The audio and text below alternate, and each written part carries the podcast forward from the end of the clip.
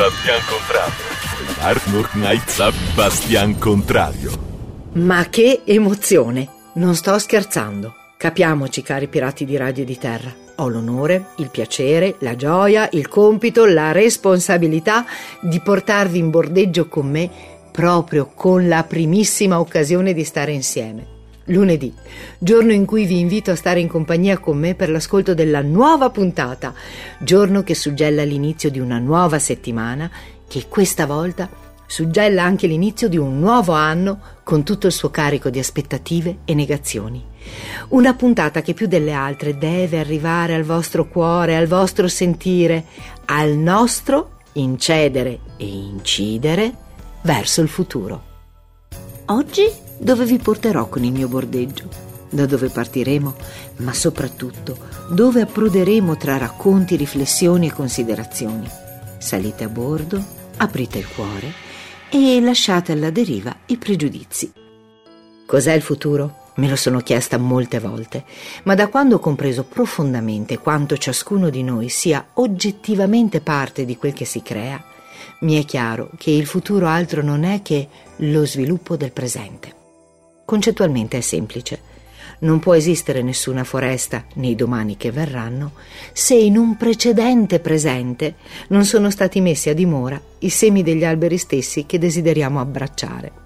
Credo che in questo ci sia tutto, tutto ciò che in questo momento racchiude e sintetizza la mia concezione della vita, peraltro e per fortuna in costante divenire, esattamente come si conviene ad ogni aspetto della vita e dei suoi fenomeni. Quindi, quindi questa puntata è importantissima, importantissima del resto come ogni altra, perché è la madre e il padre di un futuro che potrà esistere solo perché oggi io vi sto dicendo le cose che dico e voi le state ascoltando. No, no, non preoccupatevi, non ho alcun complesso di onnipotenza o desiderio di prevaricazione. Semplicemente mi è diventata così straordinariamente chiara l'importanza del momento presente che sento l'impellenza di condividere con voi questo principio creativo che tutti utilizziamo costantemente, troppe volte inconsapevolmente. In realtà non saprei dirvi se quello che conta è proprio l'istante che succede all'istante appena trascorso, che succede a quello ancora precedente, anche perché non mi è chiaro quanto duri in realtà un istante ma sto imparando che avere costantemente le antenne e i sensi attenti, sintonizzati su quanto ci circonda, soprattutto sulle sfumature e sulle note più impercettibili, è una gran buona partenza perché ci permette di acquisire un gran numero di informazioni su quella che è la nostra unica e irripetibile relazione con tutto ciò che compone il nostro mondo esterno. Allo stesso tempo ci permette di creare uno spazio interiore sempre più ricco di capacità intuitive, di modelli simili ma specifici cui attingere, di sorprendenti e nuovi modi di reagire agli eventi, anche ai soliti eventi. Ma quello che secondo me è la chiave di volta, intesa come attimo presente che genera, e non scelgo a caso questo verbo, il futuro, è il momento dell'azione. Ma cosa vuol dire agire? Agire è la manifestazione di una decisione, che sia quella banale della scelta dell'abito che indosserò oggi, o quella professionale, o quella di avere un figlio. Ma ricordatevi, sempre e sempre e sempre, che anche decidere di non agire è un'azione. E anche questa pausa, questo respiro, questo vuoto, questo spazio, questa discontinuità, questa vertigine sarà elemento creativo del futuro. Sarò strana, ma parlarvi di questo argomento è quasi elettrizzante, eccitante. Dicevo che non a caso ho scelto il verbo generare. Come descrivere il concepimento se non come l'attimo preciso, unico, in cui quella specifica, unica e irripetibile vita ha origine? E non è in quella stessa origine che è già concentrato, in modo così pregno e denso da paragonarsi a quello di un buco nero, tutto il potenziale futuro di quella vita. Non è straordinario e immenso l'attimo presente se lo visualizziamo in questo suo straordinario divenire. E non è il presente stesso la somma di ogni singolo presente ormai trascorso e inglobato nel grande mare che chiamiamo passato?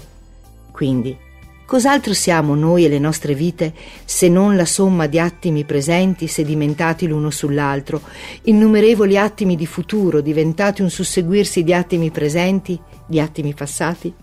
E come possiamo pensare che il nostro futuro abbia una direzione se non cogliamo il potenziale di questo presente? Davvero credete che solo le grandi cose possano dare un segno a quello che sarà il futuro di ciascuno di noi o della nostra epoca se ci osserviamo in modo collettivo? Mi perdoni Luca se sfioro i confini del suo impeccabile topus in fabula e vi invito a guardare con lo sguardo della memoria una delle più famose trilogie del cinema, Ritorno al futuro. Ricordate di quanta enfasi era caricata la necessità che nulla venisse mutato per non ritornare sì in futuri possibili, ma diversi da quello originario di partenza? Un bacio sbagliato, una canzone anticipata di una generazione, un almanacco sportivo, un fulmine non colto e tutto quello che avrebbe dovuto essere dopo non avrebbe più avuto modo di esistere. Ecco perché questa puntata che apre l'anno nuovo mi fa sentire come se vi stessi fisicamente portando un dono tanto prezioso quanto pesante, perché è questo che è la responsabilità, una pesante porta da aprire per essere davvero liberi. E questo presente, così pregno, ne è la sintesi. Se io mi assumo la responsabilità del mio agire e quindi del mio futuro, non avrò più modo di sentirmi vittima delle circostanze e sarò madre e padre anche della mia fortuna o della mia sfortuna. Attenzione a non confondere responsabilità con colpa, però, come spesso accade. Riassumo dal sito unaparolaalgiorno.it. La responsabilità è l'attitudine a rispondere, la capacità di rispondere reagendo alla situazione della vita in cui ci si trova, la forte inclinazione a fare la propria parte. Più del semplice peso del rapporto causa-effetto, quasi una scelta di vita, una presa di consapevolezza cui segue immediata, limpida e sicura una risposta d'azione. Risposta che sola è il vero potere dell'uomo. Non vi pare davvero qualcosa che contiene un potere sconfinato?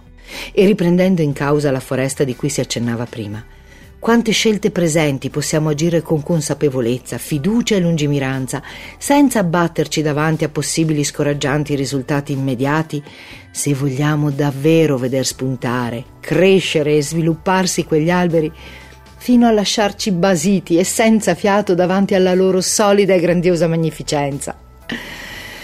Perché ho scelto di parlarvi proprio oggi, proprio a Capodanno, di questo argomento così importante? Semplice, perché è in questi giorni che ci lanciamo a petto aperto incontro all'ignoto del futuro. È in questi giorni che si mettono a fuoco i desideri e le aspettative per i giorni che verranno. È in questi giorni che si stilano i buoni propositi che di solito dopo tre giorni dimentichiamo. In ogni caso, è in questi giorni che si dà un peso diverso alla progettualità e diventare più consapevoli del potere che gestiamo in relazione a questa progettualità mi è sembrato coerente al mio consueto desiderio e impegno di guardare il mondo con uno sguardo più umano, agendo appunto un'azione di condivisione, di contagio, di speranza e di impegno nella quale coinvolgervi. Abbiamo tutti desideri per il futuro se mi state ancora ascoltando dopo più di 40 puntate, significa che non sono l'unico bastian contrario che solca le acque di questo tipo di cambiamento e che stiamo percorrendo insieme la stessa rotta, che la nave di Radio Pirata ha incrementato il suo bell'equipaggio di nuovi bastian contrari.